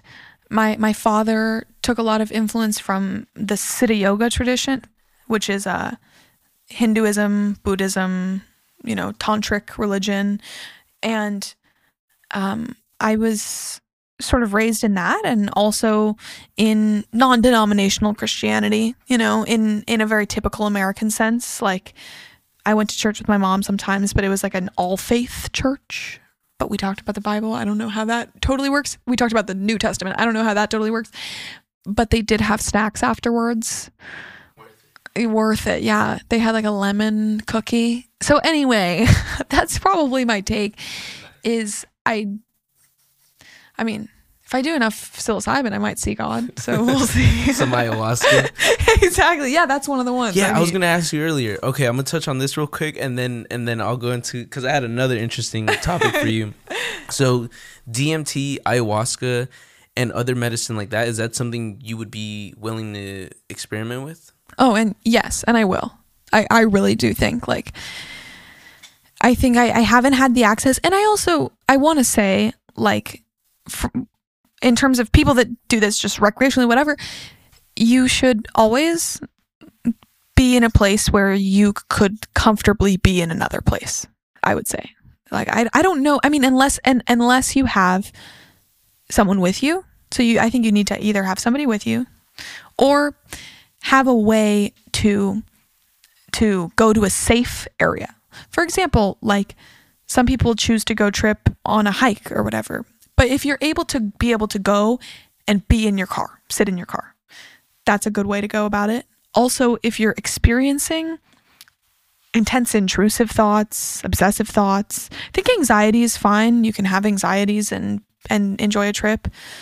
Extreme depressive thoughts, it's something you should definitely think a lot about. That's what the science has shown is that it can be detrimental if you are in a really, really intense state and if you don't in, in a recreational setting. So I will say that.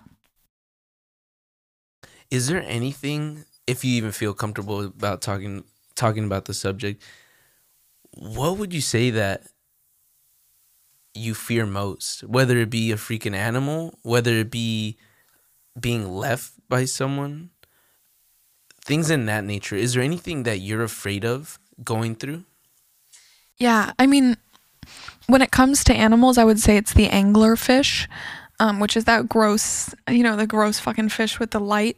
Yeah, I was about to say. I was like, is it the one with the light? Bro, that and with the teeth, that's really scary. But on a more serious note, on a more serious note, it's probably I have a deep-seated fear emotionally that that the Okay, this is it's to sound kind of fucked up, but I promise you if there's even if there's even two people listening to this, one of them is to be like, "Yo, me too."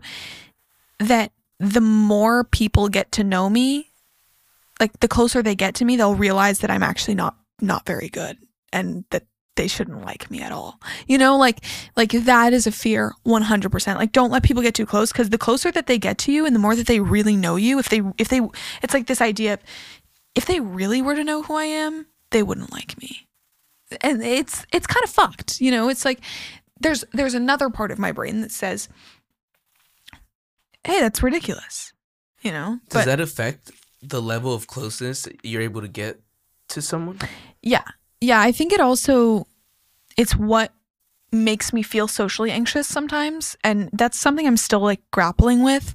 Um Do you think that's a self-fulfilling prophecy because if you think that people aren't going to like you if they know you too well and then you start to uh, put up barriers and then they're not really getting to know the person you are do you think then that becomes what you're afraid of dude yeah you're you're and, and 100% you're on the money i think that it's like because i don't want people to get too close to me i kind of act differently because out of that just anxiety having this like stress around social situations. I hope they like me which feels like so fucking ridiculous. Like oh my gosh i hope they like me. And but i also there's a part of me that says well if you're just yourself then if they like you that's great. And if they don't like you that's fine. You guys don't have to be friends. And my brain just fucking doesn't always let me be myself. And at the same time dude like it's one of those things where like I think getting close to people I mean like if I'm going to be real I think I haven't been I haven't had a close friend that I've made like in in the way that I want to in a really long time and I think I desire that closeness with people but I'm I'm bad at the beginning stage like if somebody asks me to hang out, I'm like, no, I don't want to. That's I don't I just won't want to go home because I get so much stress out of that social interaction. Also, I did not used to be that way at all. Like I was like the most extroverted social person what do you ever. think happened it happened. I mean, things changed for me like around COVID for sure. And, and I just became, I had a lot of more insecurities and, you know, sort of self hate thoughts where it's like, oh, I'm not being funny enough. You know, I always sort of wanted to be funny, which it's not something you can just will into existence. like, well, dude, you're pretty funny, dude. You're probably one of the funniest people that I know. And I think you. that what we said earlier about going really far into things that maybe shouldn't be funny is what makes people funny. yeah, yeah. I think your your willingness to to exceed those bounds is is hilarious. Thank you, man. I, I really appreciate it. And I think that side definitely comes out of me when I get closer with somebody. Like I would say that you and like the people that you're around, I'm really close with. It, like I, I've just passed that initial stage, but it takes a really honestly a lot for me to pass that initial stage. And I think the reason I was able to with you and the people that you're around is just the circumstance of how I met you guys. And like that it was an easy transition. But it's also something that I don't always experience. And people often perceive that I'm extremely extroverted. They're like, oh my gosh, you can make friends with anyone. I'm like, yeah, but they're not really friends with me. You know, and, and that, but that's just like a little voice, a little scared voice. And it's funny because, like, I know that a lot of those things aren't true. And yet, I still have to work hard to prove that to myself. And like if I think, oh, maybe that person didn't enjoy every single second that that we spent together, then I'll also avoid talking to them because I'm like they don't want to talk to me. They don't. It's like it's so complicated. And that's partly why I want to get into to understanding brains and understanding like how do we just how do you get into that situation? How do you end up feeling like that? So that is a fear that I have and fear is translated to anxiety and then the anxiety that's a funny thing too is like anxiety prevents you from acting like as you normally would so it's like oh my god they can tell that i'm anxious right now and it's probably making them anxious or they they're uncomfortable because i'm uncomfortable or whatever and then it's like oh my god it's so exhausting and then if when you have one of those experiences and then you you might try and like hermit yourself for a while you're like fuck i don't I don't want to go through that again, you know. And then the next time you you are with somebody, you you're like out of social practice too. So I don't know. Maybe maybe that's I, would definitely say that that's the biggest fear for me as of as of this point in my life. Yeah, I would never think that because the way you talk about things and the way you carry yourself is with nothing but confidence, which is interesting because a lot of people don't necessarily give off the vibes that they're feeling you know? What like again if someone is afraid of losing someone if someone's insecure about something and the way they carry themselves you would never know that. Totally. Yeah. And it's like a, it's like a little voice. It's like a little whisper. Little mouse voice. Yeah you fucking suck. You know? But and and i think that i combat that also with more I try to be like, okay, I'm just going to get bigger because I'm going to try and be more confident. I'm going to try and be bigger. Otherwise, like I become the little mouse, you know. Especially if I'm in a chemistry chemistry lab, I've noticed that um in those sorts of situations, I I become it's like, you know, in when you feel socially anxious, it's like other people are the judges of you and that they're just they're assessing you.